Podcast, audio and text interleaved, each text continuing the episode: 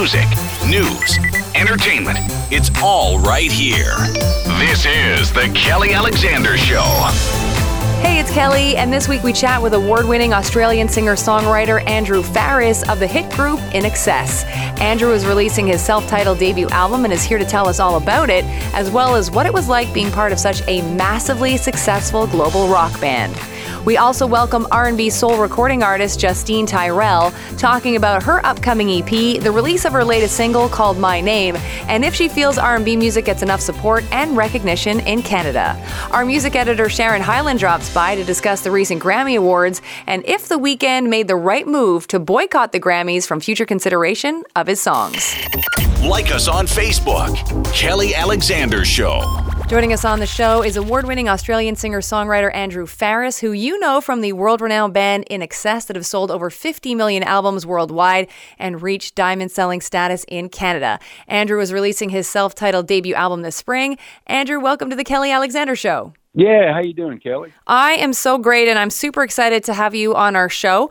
And my first question has to be knowing that you come from the pop world and I think a lot of people know that that's where you've you've been, why is your solo album revolving around country music? Good question. Well, I've always loved country music uh, and I I'm a songwriter. You know, people who may know a little bit about my background know that that's the main thing I've done is written songs and you you know, your listeners probably know a lot of the songs I've written, but you know, when it came to do my own record, I didn't really kind of know at first exactly what I wanted to do. And but I always loved country music, and even though I played in the rock, you know, band like INXS for for so many years, and I miss those guys. I love that band, awesome band of people. You know, uh, it, it wasn't that. It was more that you know when I went to make my own stuff, I just you know had to think carefully about what I wanted to do, and I realized the country music genre was something that I felt comfortable with as I'm a songwriter. You know. I know you recorded some of the album in Nashville and some at home in Australia. So why did you decide to stay at home and then also, you know, travel very far to record in Nashville? First of all, you know, Nashville's a great music city. You know, it's like a mecca for songwriters and like-minded people who are into music. They love going to Nashville, and I can understand why. You know, um, but also because my wife's actually originally from Dayton in Ohio in the U.S., and so I was, you know, sort of with her family one on one visit a few years back, and uh, we decided to drive down Nashville just because it's a fun town. You know, you go down to Broadway and they have all the, the live music there and country music, and so we drove down there. And I also had doors open because of my songwriting, uh, you know, reputation. And you know, I started working with guys and gals there, and I suddenly realized this is fun being here. And I went back again, and you know, the next time I went back, I started re-recording a lot of older demos that I had recorded, you know, songs I'd written previously, including new songs I'd written just recently. Uh, but I wasn't happy with the recordings, so I wanted to re-record them. And I also did that at my farm studio where I live in Australia. I did that and I started re recording them. That's kind of how my album started. And do you find, because obviously you have that connection uh, to Australia and living there and breathing there and all that sort of good stuff, is there a significant difference between, let's say, Australian country music and American country music? That's an interesting question. I mean, I think. I think what I, I was to, you know, going to use these words. I think Australiana and Americana a kind of, and it's probably a Canadiana, if I can use that yeah. word. I don't know what you got, right? I, what do you guys call it there? You know, like your folk music. Yeah, I, I think that's a good word. I think that's a good word. I'm going to tell everyone to use it now. it's kind of silly word, really. Uh, they all are. But uh, yeah, Canadiana, huh?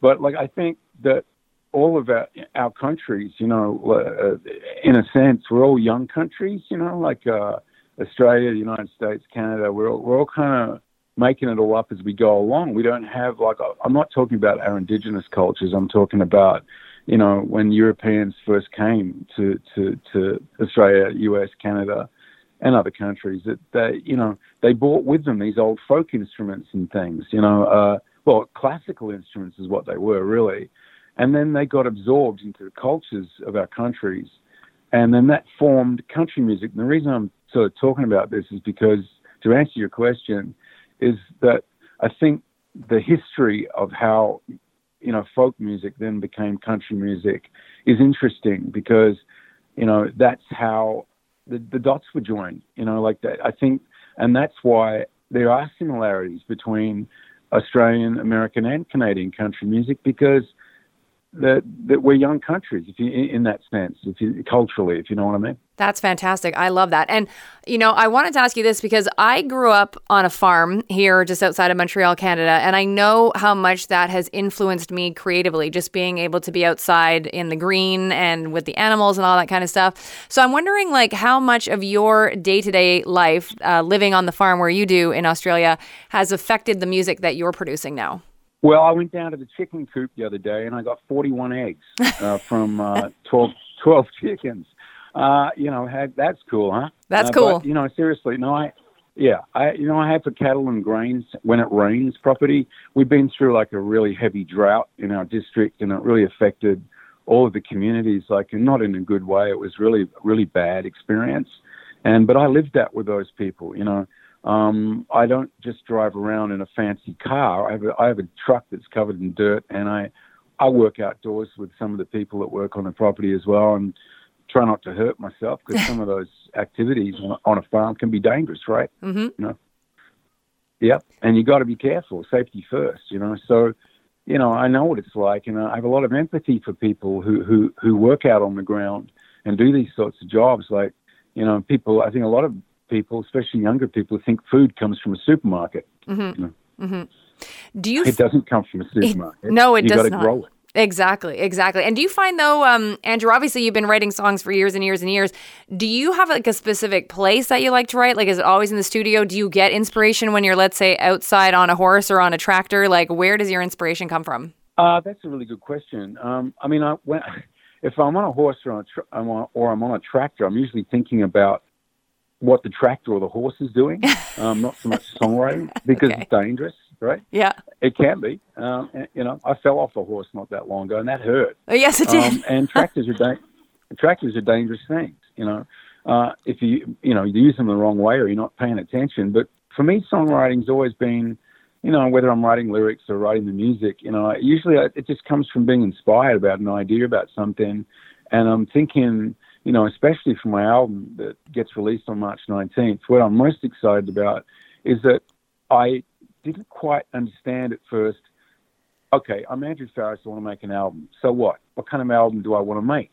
You know, and that was really confusing. I knew I wanted to do country music because I love country music, but I wasn't quite sure what kind of an album I wanted to make. And then a couple of you know really cool things happened where my wife uh, is from Dayton in Ohio, and I was with her family. We took a trip down to Nashville, and like I think I was telling you that I think. Yep. And um, and anyway, yeah, and we went down Highway 75, and but the point is, having been in Nashville for a while, you know, yeah, I can write songs, and sure, they they love country music and lots of other music in that town.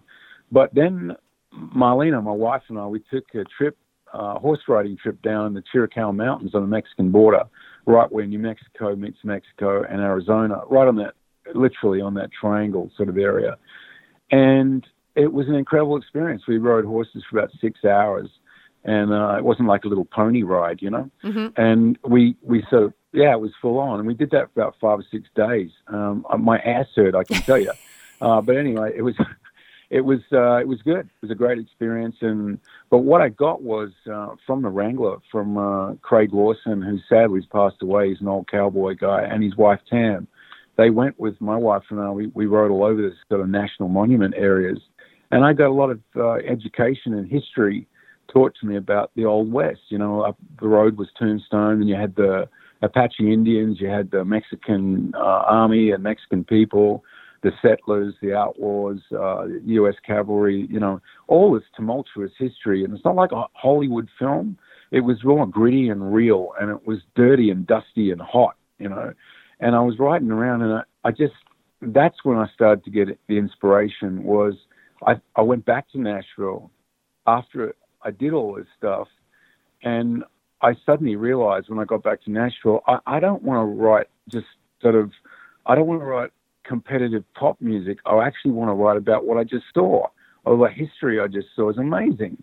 And um, that's really where my journey started. And I thought, I know how to make this album now. I know what I'm doing. That's awesome. That sounds super like inspirational. And I wanted to ask you too, I guess, like in that regard, you know, knowing that you've again come from pop and rock um, and written all these songs and, and obviously country is a love of yours, is it a different way of writing a country song versus what you would have written for INXS? Yeah, it's it's very different. Uh, probably though, the similarity comes in songs. Like uh, you know, I've always been a songwriter. I'm so proud of the work that I did with INXS, and especially with Michael Hutchence. The two of us wrote I don't know how many songs, over 300 songs, I think, or more maybe, together when he was alive. And you know, I love that stuff that we did. Uh, and I wrote on my own for the band as well, but and other people within the band wrote for the band and with the band too.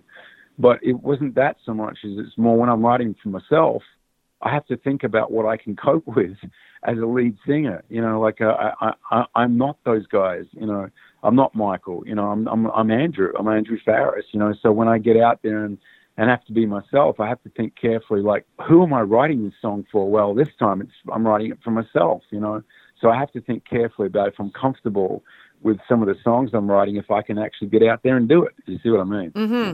And actually, has that been um, like a challenging uh, ride for you to know that like now you are the lead singer and and like you know you've got to be the man out in front? Like, is that uh, has that been a bumpy ride or is it something you've like totally embraced? Well, I'm, uh, it's too late now. I've totally embraced it and I'm doing it. Uh, you know, but I'm feeling good about it. I know what you mean, and I, I you know I've I've been in the industry for a long time, the music industry, and I I've seen you know big, massive highs and massive lows, and in my life, and not just the music industry, but in life, you know. And I feel it's the right time for me to do all this. I feel like I don't know how to explain it. I feel like I'm in the moment. I'm in my body. I feel good. It's all good, you know.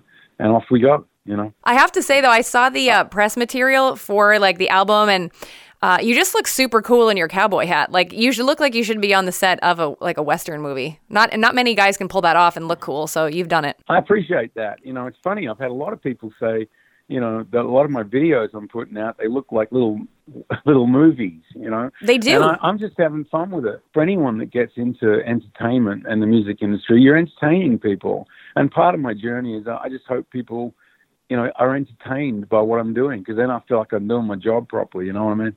That's awesome. Now I have to ask you this because you, you did mention INXS and and uh, Michael um, Hutchence, who I know obviously uh, so many people you know still have such love for the band and what you guys accomplished and like I still think you guys are probably getting new fans as people discover your music even though I know you guys have been on I don't know if you're calling it hiatus or the band was really done in, in 2012 but and I was sort of going through all of your Instagram pictures and I saw that you had posted a couple of pictures of you and Michael. Do you ever like do you do you miss those days a lot? Like and obviously I know Michael must be someone that's still so important to you. Well, you know, yeah, of course. You know, like all the guys in INXS and Michael, you know, they're my brothers, my friends, my mates and you know, yeah, I miss Michael. Uh, it's not a day go by that sometimes I, you know, I, I wish he was still around, but you know, it, it was his time, I guess, to go, and that was very sad. But he left some beautiful music for us all to listen to, and you know, and and we wrote a lot of that together as well. And so I, I'm proud of that, and, you know, and I, I miss the guys in, in the band. They're an awesome band and uh, incredible live players as well. You know, um, musicians and good people. Uh, but you know, I can't live in the past. I got to keep moving forward. We all do. You know, mm-hmm. um, that's just life. You know, as we know it.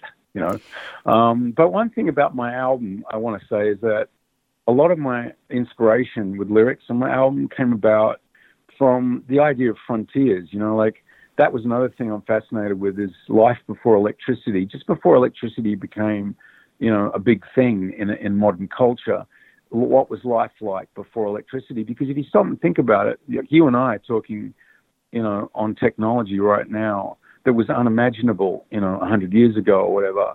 And you know, and and I feel the frontier that exists now isn't physical frontiers anymore. There's it's all technical driven. It's electronics and all this stuff's going on, and it will be different again in 50 years' time. There'll be something else going on, but we only have one Earth, you know, and that's a lot of my inspiration for for my music I'm making too. Is that I'm saying, well, I'm asking the question really of everybody is do we all know where we're going with all this technology stuff, mm-hmm. you know? That's amazing. That's really great because I do think people, more people need to contemplate the use of this planet and what we're doing. So I think that's awesome if you can create conversations and thought processes on that. And I have to bring this up too because I know recently um, you received the uh, the honor of member of the Order of Australia. I can't even imagine what that means because I just know almost every artist that I interview, if we ever talk about their hometown or their home country, like it always just takes a special place in their heart, even if they've changed cities or they live in a different country. So knowing that you've got this love from Australia, um, your country, what does that mean for you? Yeah, it was huge. Uh, I mean, I, I feel I, I, what I didn't really understand about it until I actually received the award physically, uh, you know, from from from the government in Australia is that I I was listening to what other people had done, men and women, to receive their honor, their honors and their award, and it made me very emotional to listen to stories, especially from the military and people who looked like they had, you know, might still have some, you know, post traumatic stress syndrome or whatever, and I, I, could see it in their being, you know. And I, I just made me stop and think, you know, how lucky I am and fortunate I am to be receiving an, an honor like that alongside people like that was very a very overwhelming sort of feeling actually. And and normal people who, you know, there might be some children that were drowning, you know, out in the ocean, and this man went and rescued and saved five lives or whatever. And I'm sitting there just shaking my head, going, "Wow," you know. Um, and the you know these stories of just immense courage and and passion to help other people are just overwhelming, you know. Um, and so I, I feel really really fortunate. When it becomes safe to go touring again, will you be touring uh, this new material and will you come abroad like to a Canada? Because we'd love to see you. Yeah, Kelly, I'd love to come to Canada and I'd love to see you guys. I really would. Um, I'm, believe it or not, I'm touring uh, as of April the 9th here around uh, Australia. Oh, great. And that's because we've, restri- yeah, because restrictions are easing a little bit here. And please, dear God, they're going to stay easing. You know, um, they're not going to go backwards again. But you know, I'm really excited, and I've got a great band. I've got fantastic musicians. If anyone wants to check out what we've been doing, they can go to my website, andrewfarriss.com, and, and check on the uh, EP, the Andrew Farriss Live at uh, Studios 301. We recorded like a little concert when we were in lockdown, and people can check out uh, what we're doing live by just they can watch it what we're, what, what we're actually going to be playing live and then I, I, we also tracked another nine songs which we're in post production with at the moment. We filmed, but we're doing post production work on the actual filming of it to edit it and all that sort of stuff. And um, but look, I, I got to jump off the call, but it's lovely to talk to you, and uh, thank you so much for talking to me. No problem. I really appreciate it, Andrew, and have a great rest of your day. Thank you so much. You too. That is award winning Australian singer songwriter Andrew Farriss. Hit up his website, andrewfarriss.com.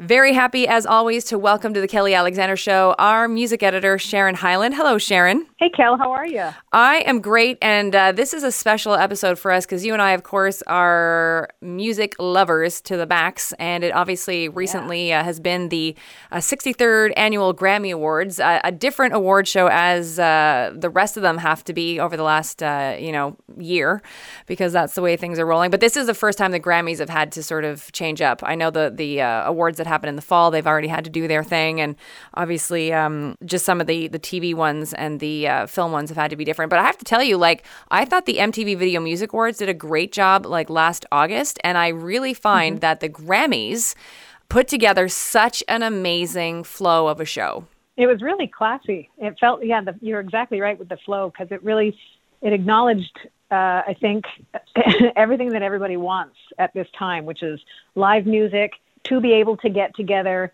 while acknowledging all the safety protocols and uh, and respecting what's going on in the world. So it was a nice dose of uh, you know some of our favorite singers and and living vicariously through the people that got to be with other people. yeah, and it was uh, I just I love that they thought to reach out to the music community not only in Los Angeles but you know uh, in New oh, York yeah. and uh, I believe Nashville too, like just trying to bring focus to the fact that these establishments, um, like the Troubadour, are still waiting to get back into action and, and could use some support. So I just thought that was amazing. I love how they had that sort of garden esque scenario where the artist could um, get their reward, or uh, like pick up their awards, receive their awards, and that it was, um, you know, they were able to sort of flow in and out the nominees for that category so that everybody that wanted to be there was there uh, if they, you know, should win to be able to go up on stage.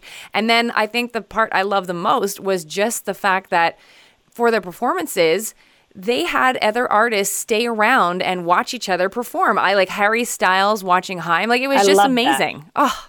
I loved it. It was neat I love that uh, you know that they're fans of music, obviously, um, but they have full on respect for their uh, their um, people in the category or people just around them, people in their industry that they're singing along Yep. to their while they're these people are performing. I loved seeing that too. It was really it's and I'm sure it was inspiring for them. Mm-hmm. You know, because on a human level they're the same as us. They want to spend some time with people.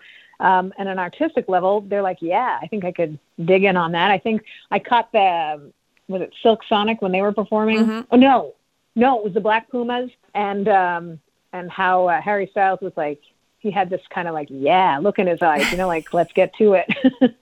That was so awesome. And and I'm sure you've you've heard this before, but I've had the chance to interview some artists or even just watch, you know, other artists being interviewed where they talk sometimes about not, like not all of them are happy to go to award shows. Like a lot of them think it's, you know, a lot of trouble to get all dressed up and then it's and it's fake. Like I know Justin Bieber has talked about that in the in the past like it was uh, hard for him to, because it just felt like it was it was a lot of fakeness going on. But honestly, I think after the year that we've been through, like those reactions that we saw from Harry Styles yesterday, or like when you know the show went on, um, and Haim, and just like everybody else that was there, like Megan Thee Stallion, like was so happy to be with each other.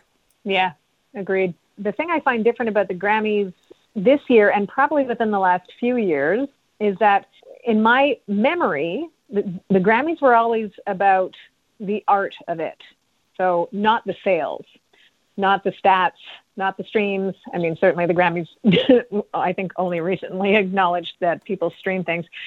So to my eye, it seemed that they referred to there was there was reference to uh, you know so many streams and and uh, it, the implication was more sales driven in my estimation. I could be wrong, uh, and not to take away the artistry of anybody that was nominated or who won, but it seems to me how they present the show that it's much more pop oriented. Mm-hmm. And again, pop is a derivative of the word popular, so I get it. These Yeah. are popular artists, no question. I just wonder when that official shift happened to make it not unlike the American Music Awards. That used to be the discrepancy was that the American Music Awards were sales driven, uh, a reflection of who was buying what, and still a great show. And Grammys were they not that they didn't acknowledge that records were being sold, but it was the focus was more on the art. And I, I don't know that that's necessarily the case, in my opinion. Well, I know one person who was upset was because I was I often now when I watch award shows I troll along. I shouldn't say troll along because I'm not trolling, but I'm I'm following along on, on Twitter uh, to see what the what the what the comments are.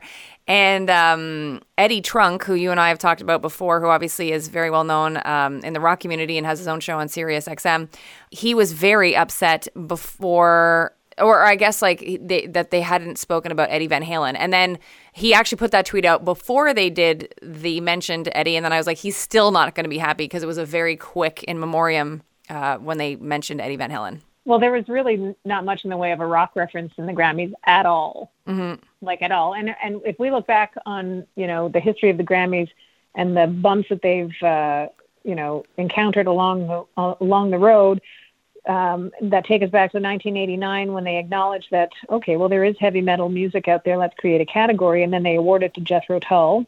That was you know I think a blemish in the uh, experience, but you know it's they've historically been you know maybe two steps forward, one back, two steps forward, one back, and um, and I'm not sure when it became that rock music as a, a genre was completely irrelevant to them. I don't know when that happened, hmm Yeah, I don't know either but it's uh, it's blatant. That's for sure.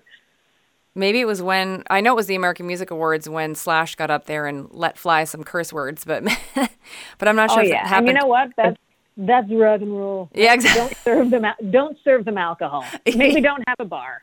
yeah, there we are.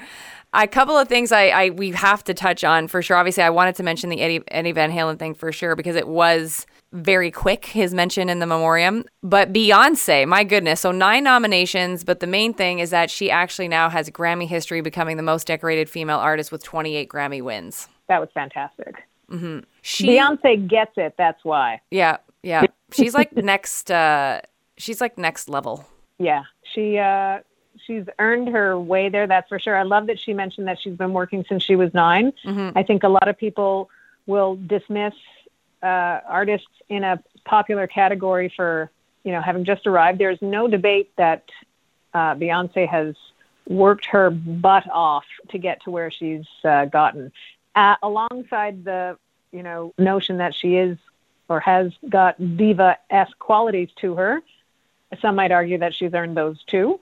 Right. Yep. Um, but the but the the fact is that the uh, the wealth of music that she has worked through um, and provided to her fans and uh, is is uh, unmatched. You know, like Mhm. it's she, it's a clear record that she's uh, worked hard for it, and uh, and we love it. Gosh, she's great. Oh yeah, and it's interesting that you mentioned the uh, diva esque perception, I guess, because I think the perception that's out there now is that she and Jay are just this super power couple that are very kind, but like you, there's a circle around them, and you don't go in unless you're invited. But it's not that they're mm-hmm. mean. Like that's kind. It's funny because that's the perception I get. It's like they are such royalty now that everybody is like scared of them, and s- for no reason. Because all I ever hear is how kind she is. Uh, like even Megan Thee Stallion talked about like just how great she is, and I, I mean, you know, they both Megan Thee Stallion and Beyonce, you know, have done things for their hometown of Houston during the pandemic, and even did more things uh, more recently with um, that terrible weather that they had with the freezing cold. um, like yeah. they've done more things, so you know, she's incredibly kind and incredibly talented, and but it's weird. There's like this aura around them that you're not allowed to go in their zone unless you're like invited in. So uh, It's true. yeah, it's it's crazy. But I have to bring up Megan Thee Stallion. You know, for a long time I've been a big fan of hers, and you know, walking away with three wins last night, including one that I think is always coveted. Not that it, it necessarily means anything, because there's been people that have won it and then go on to obscurity. But she won Best New Artist. Pretty awesome. Mm-hmm. She's very talented. Like, Yeah. there's no question about that. And yes, you know what? To your credit, you have been talking about her for a long time. I, I thought she was well spoken. Uh, I love that she not only credited uh, Beyonce as an inspiration, but also at the same time was like, you know, gave herself a little pat on the back too, not in a not in an overt sort of way, but when she t- when she referred to uh, her mother saying, "What would Beyonce do?" and she was like, "Yeah, and a little bit of me," you know. so I, I and you can't you can't get you can't move ahead in this industry without acknowledging that you deserve to be there. So good for her. Yeah, and I want to mention another um, artist that I've loved for well over a year now, and I'm so glad that she's just you know completely blown up. And she obviously she would you know won big last Grammy Awards, uh, but the artist her, you know, she won Song of the Year for I Can't Breathe, which is a song from what I understand that was written around the time of the George Floyd situation. Um, and was very, you know, inspired by everything that the black community has gone through. And I'm just so pleased for her and her co-writer that they were able to walk away with Song of the Year. That's fantastic. And she's such a talent, her. She's amazing. And again, another humbling notion uh, or something that will align us with someone of her caliber is she referred to having written that song in her bedroom at her parents' house. Like that's amazing, and that's a reflection of of the reality of what a lot of people were doing this past year. You know, like you made a decision whether or not she lived with her parents before. Maybe she moved back. Maybe she just wanted to be able to see them. hmm So I thought that was and, and inspiring for any young songwriter who actually is, you know, a teenager actually living at their parents' house that thinks that they should write a song. Obviously, they should write a song. Yep. And it's funny you bring that up because that lends right into Billie Eilish, who, you know, won big last year. I believe it was five wins. Yeah, it was five Grammys last year. She won two this year, including Record of the Year, and, you know, with her favorite sidekick beside her, which is her brother Finneas. Like, what are your thoughts on Billie? Like, to me, she's so. Like it's she has such a unique voice and a, and a way that she attacks her vocals. Like she is the real deal, I think. Yeah, I, I get that. She's got a real cool tone to her overall being. And Yeah. Her voice obviously has a cool tone to it, like you said, but just the the it's like a the bubble around her, the aura. I guess her aura is something that she doesn't seem. Um, she seems completely unflappable. You Yeah. know, like Mhm. This is what we're doing, and this is how we're doing it. And whether or not that's how she actually executes, I don't know. But uh, she's really chill, and she was again one of those artists that sat on the sidelines while others were performing and was totally into it. Mm-hmm. You know, there are some people that have been in that scenario before where they they don't know they're they're being captured on camera and they are making a face or they're not making a face and then they get criticized for you know making or not making a face on purpose um, and these people were genuinely in it and mm-hmm. enjoying it. So i think that uh, and billie eilish what is she grade 11 you know like yeah. she's, she's still really young. So that she's hitting her her mark at this stage of the game i think will only open up a great possibility for her moving on I wanted to finish with something that has been circulating around in uh, the media the last couple of weeks, and that is the fact that the Weeknd has announced that he was is not letting his record label submit his songs ever again uh, to the Grammys. Because of the fact that he was snubbed uh, with his album After Hours. And so, and it sounds like obviously he will never attend the Grammys again ever. And so, yeah. and I think, you know, there's many people that believe he has a point because it does seem strange the amount of success he had with that album to not get nominated one time seems suspect. But yesterday, after the awards were over, um, obviously there was many people that still showed up, including someone who maybe you would have thought maybe would have been uh, backing him up. Not that they needed to by any stretch, but maybe more of the um, artists in his genre would have done that, like a Beyonce, like a Megan Thee Stallion, like a Cardi B, like not showing up. But Megan Thee Stallion actually was asked after the party was over if she thought the Grammys, uh, you know, have uh, ulterior motives or whatever, and she pretty much flat out said no, but said she still has love for the Weeknd. So. What are your thoughts on the Weeknd uh, saying that he will no longer submit music to the Grammys? And do you think he had a point in the first place? I think that he's uh, obviously within his right to do that, whether or not there was any controversy uh, surrounding his decision. I think it probably the decision to to do that probably takes away takes anything away from the art of it. He wasn't making an album in the first place to get Grammy nom- uh, nominations or recognition. Uh, but I think again, two steps forward, one back. I think that I can't. It's a head shaker as to why he wouldn't have been acknowledged after the year we've had and how much we heard that song. Mm-hmm. There were so far reaching uh, the uh, beyond any sort of demographic assigned to uh, you know maybe a younger person to liking that particular band. We had and we saw families dancing to that song and trying to figure out that dance on TikTok. Millions of people. Yep. you know, so how do you disregard that kind of attention. It's, I don't get that. Yeah. So I think he was. I, I support his decision to do that as an artist, and I think it's probably healthy as an artist. Like I said, whether or not there's any sort of uh, uh, drama going around or around his situation, I think it probably just he's still going to make great music. It's not going to affect his output, that's for sure. Mm-hmm. It will have an effect on the Grammys because it, it, it makes them look ignorant. Yeah, I think you're right when you do your description of the like one step forward, two step back, because that seems to be how they roll. I don't, I don't think they plan to or to be like that, but that's uh, yeah. that's how it ends up coming out. Sharon Hyland, thank you so much for your time. I appreciate it. Cal, you have a great day. Thank you. That is our music editor, Sharon Hyland, and you can listen to both Sharon and I on the other podcast that we do together called 90s Now, 90snow.com. The Kelly Alexander Show. Super excited to welcome to the Kelly Alexander Show Canadian R&B soul singer and songwriter Justine Tyrell, who's released a great new song called Radar. It's getting rave reviews right around the country, and we're super excited excited to welcome her to the show. Justine, thank you so much for hanging out. Thank you for having me. It feels good to hang. Well, I I am like a huge fan now that I found out that you exist. So this is great and I actually have questions coming up in a bit with regards to the Canadian R&B scene. So I want to ask you about that, but I want to start I want people to know like how you got your start in music. Like where did this passion come from? That is such a good question. I so I, I wrote my first song when I was 7. Super young and I think it was just like always music in my household, grew up around it.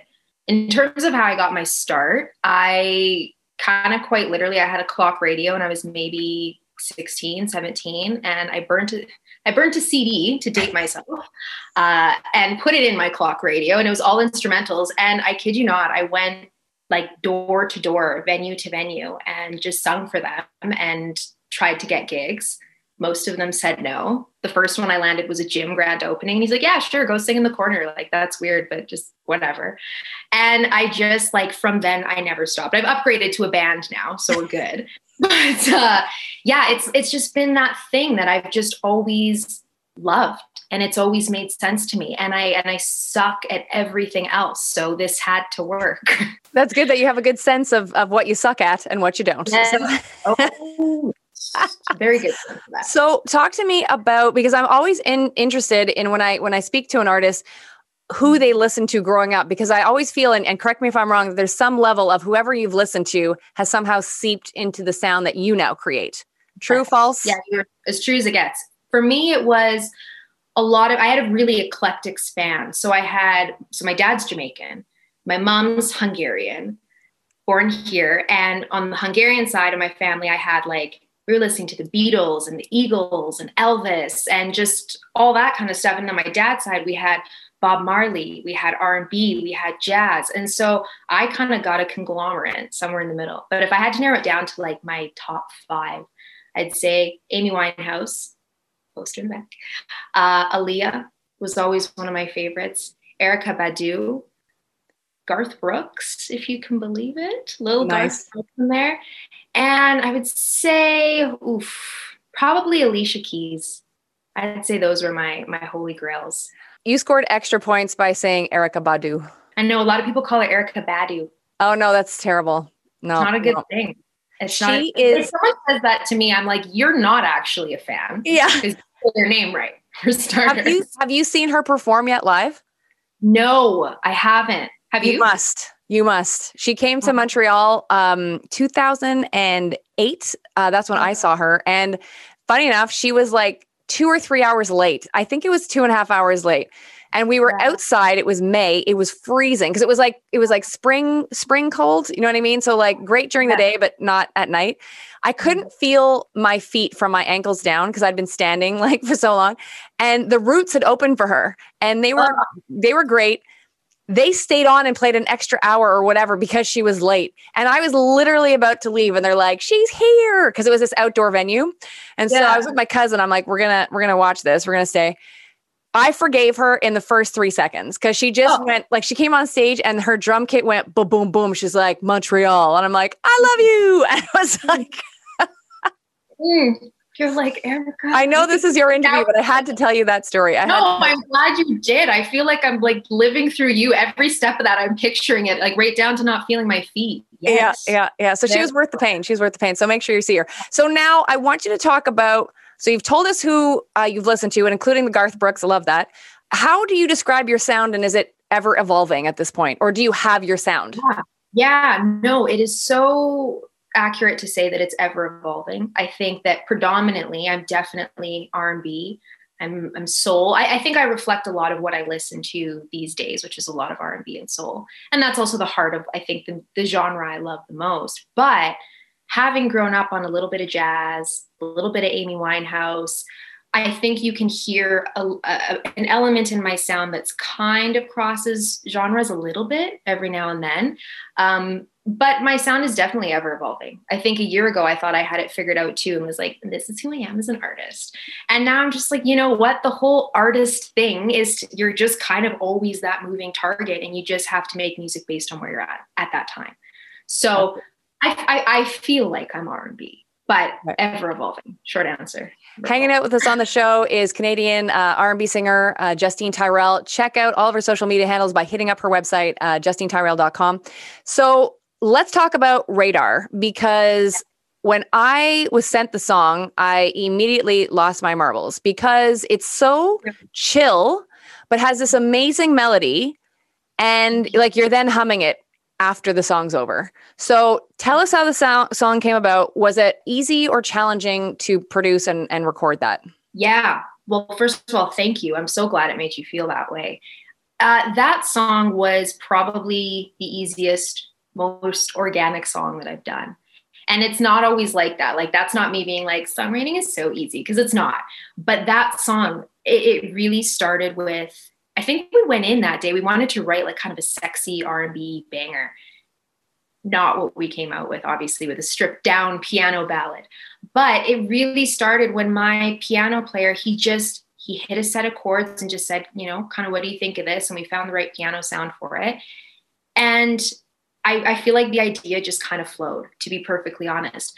And usually I'm I'm a perfectionist to the point where it just feels so frustrating sometimes. But with this song, we were like, you know what? I think we just have to hit record, let it come out, and then let it live like that. So we didn't do a bunch of takes, we didn't splice things up and edit things. We just hit record, did a take, and let that take live, which the perfectionist in me was dying. But I think hopefully that it captured the most important thing about that song, which was the moment and the emotion. And I've I've spent many years in my comfort zone, which is performing live. And I felt like for a second, for a second in this weird, weird world, I was able to get that live kind of performance feeling.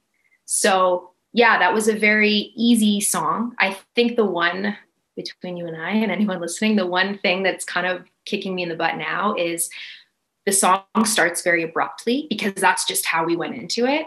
And so later, when it came to like making the music video and sending it out to radio and all of these other logistics I didn't really think about, probably would have been good to put a little intro in there. But that's a learning thing. We've we've recovered from that.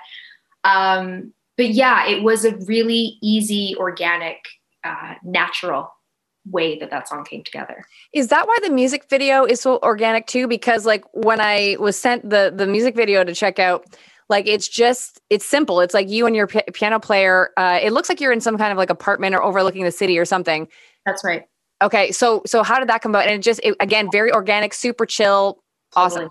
100% and so you're you're right in that it's a residence it's actually a house from the 1920s okay. that's been semi restored and some buddies of ours were about to move into it so they've they they i think they've really just brought in the, enough for like a living room setting and i just felt like the video had to echo the song and not feel too produced and not feel like contrived or any of that. And for some reason i was obsessed with tea light. So i went and hit up the dollar store and bought every tea light in existence.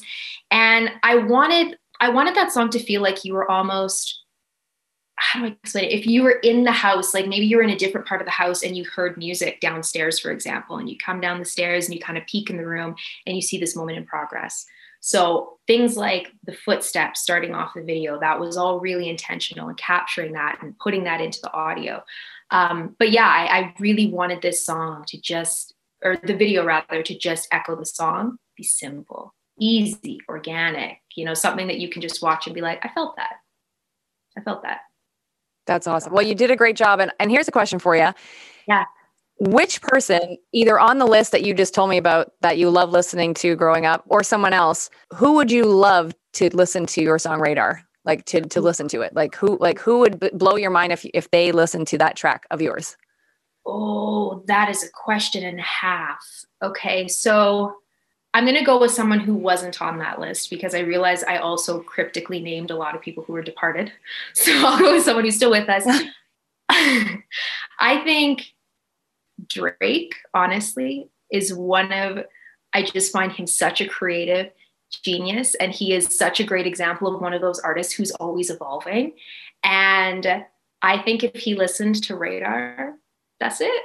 Like, that's it. He'd probably get a tattoo on on his body just like he did for Sade. You know what I mean? I, He'd get like a just. I would offer to design it for him. I would drive him to the tattoo, like whatever my guy needs. I'm there. I'm there. Nice. So I'm, I'm glad you brought up Drake, especially because he's Canadian boy, and I wanted to get your take on the Canadian R&B scene because obviously we have the Weeknd, we have Drake, you know, we have Bieber, um, yeah. who are you know, obviously Bieber's pop too, but like very R and B flavored as well. Um, these are the ones who have made it big internationally. Yeah. When it comes to the Canadian R and B scene, do you feel as a Canadian R and B artist that you are supported enough? And do you think you need more? Do you think as a whole there needs to be some more mm-hmm. support? That's a really good question because I think that previously I didn't really feel like there was a ton of support or attention to the Canadian R&B scene now I do feel like that's changing. You've listed obviously amazing, huge artists to come out of Canada. The one thing that I do feel is that a lot of great Canadian artists and R&B artists are attributed to the Toronto area. And you hear a lot about Toronto uh, being that hub, right, where those artists come from. Whereas where I live, I'm out in Calgary, Alberta, and I think we're known a lot for country music and indie music and folk music, which we do brilliantly. But there's such an incredible R&B soul scene here that gets slept on to be totally real with you and so wow. i think canada is getting the support for r&b artists but i would love to see that reflect out here and see that in alberta a little bit more and have people realize that we have world class acts that come out of this city we just need a little bit of that attention and not even just artists but producers like my whole production team and I can work with people remotely. They're all Calgarians, all of them, you know, marketing team, all Calgarians. So yeah, I mean, it's supported, but, but we're a little slept on out here.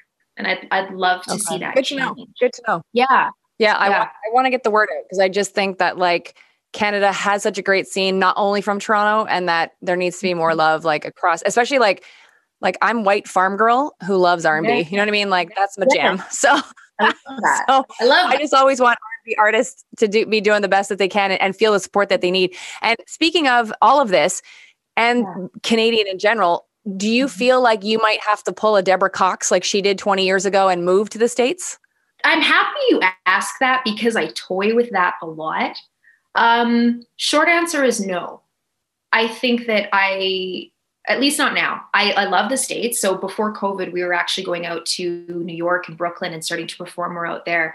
Um, and, and I love it. It's such an amazing scene out there. But I don't feel like I have to move to those places in order to have success in my career and have things blow up. I think that when you have momentum, obviously you go where the work is, and the work might be in Toronto, it might be in New York or LA. But I don't really think you have to up and leave. I think there is something to also building this scene here. And I think just like how we reference Toronto and we reference artists that have come out of here, if we've got more artists coming out of Alberta and Canada in general, then it makes us a little bit more of a hub for music. So, I mean, eventually, yes, I will travel and I, will continue to work down there because I do love the States and I love the music scene in the States. But I don't think that you have to up and move in order to make it happen. I say this now. Watch me like next week. I'm texting. I'm like, so Kelly, I just moved to LA. On and see you, girl. yeah. Well, I have so many people that are that have either pulled that, like, like you know, um, uh, the the boys from Loud Luxury, like they're in LA now.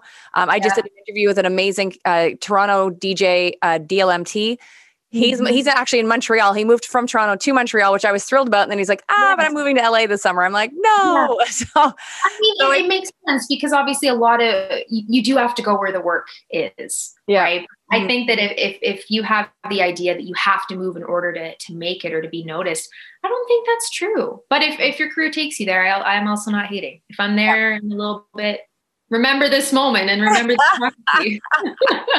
So now moving forward, um, do you like, are there specific goals for Justine Tyrell that you want to accomplish this year? Yes. Yes. So putting out my EP, it'll be my debut EP. That is something that's been a long time in the making. So that's a huge one. Um, there is, and it's a very specific, specific niche goal that I have with this next one. There is a performance based show or um, YouTube series or whatever it is, but it's called Colors Studio. It was formerly Colors of Berlin. You might have heard of it. And I've discovered some of my favorite artists off of that. And just the platform is so huge. Who they choose is so wonderful. And so a little secret goal of mine is to make this the year that I that I land my spot on that. Good, on Good that for you. Well, let's yeah. put that into the universe. We're putting that into the universe. And we're going to throw a Drake collab out there. I'm just saying, since we're putting things in the universe. Boom, let's do it. Now, uh, if you could switch places with another artist for one day, who would it be and why? Oh, wow. Okay. The Weeknd, because he is riding that Super Bowl high right now. So give it. I want Got it. Got it. Got it. Okay. What is your favorite activity away from your music career that you do to chill out and relax and enjoy life? That's a good one. Um, sketching. I don't do it enough but I love it. I love sketching. I used to paint and all that stuff a lot when I was younger, but I'd say, yeah, sketching is that kind of unwind thing for me. That's cool. Yeah. Now, um, if you could, or I should say, what song on pop or R&B radio in the last 12 months do you mm. wish you had written? Damn you, Shawn Mendes and the Beats with Monster. Come on. That is such a great song. I know it's not necessarily like R&B and not necessarily the stuff that I am known for doing, but that song, there's just something melodically, the key that it's in, like, oh, it gives me the feels. I am so jelly of that song. I know what's crazy too is it's actually if you read the lyric, like if you if you let the lyrics sit with you, they're very simple. They really are. They're very simple, but like but say a lot. You know what I mean? That's right. Very good. Um, which artist or producer would you love to collaborate with? Drake all day. I have it. I mean, I don't know if now's the time, but I have a Drake story. So Tell me the Drake story. Okay, so long story short, um, before he like fully fully blew up, he was in Calgary and he was playing a smaller venue. And I was dating this guy at the time who was not a vibe. Uh, anyways, so the guy I was dating like put me on his shoulders, and Drake's like doing his thing, and then he's like, "Whoa, whoa, whoa, whoa, hold, hold up!" And he's like, "Is that your boyfriend?" And I'm like on this guy's shoulders, and I hate him, but I was like, "Uh huh." And in front of the whole crowd, he goes, "You can do better," and I was like, "Oh!" And everyone went crazy. So I'm like, you know what? If he could find me once to diss my boyfriend, he can find me again to do a damn track. Nice, nice.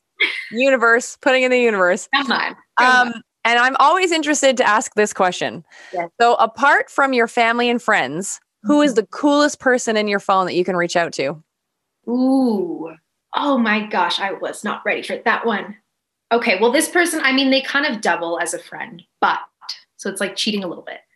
But Jocelyn Alice is such a wonderful, talented Canadian artist that we are so lucky to have. And I think that, like, the friendship aside, it is so cool to have another artist friend that I look up to. And she's always just so willing to help. And she has the coolest ideas. And I love her. So I'm going to say Jocelyn Alice. I agree with you. I agree with you. She's hot. I love that girl. Yeah. And uh, before I let you go, what do you want people who don't know Justine Tyrell to know about Justine Tyrell? Oh man, that's a really good question. I okay, I'm gonna go with my gut on this. It was gonna be like talking about my music and stuff, but I think that more than anything, it is that I am someone that is a perfectionist.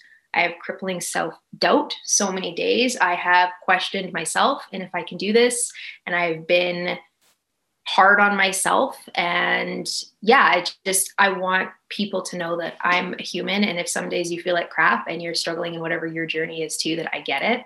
And uh, I'm always on social media. So if you want to talk about it, please do. But I am a I am a work in progress. Let's say that.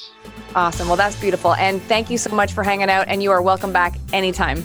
Hey, I will take you up on that. You're the best. Thank you so much, Kelly. That is uh, Canadian R&B soul singer Justine Tyrell. Hit up her website, justinetyrell.com, for all of her social media handles.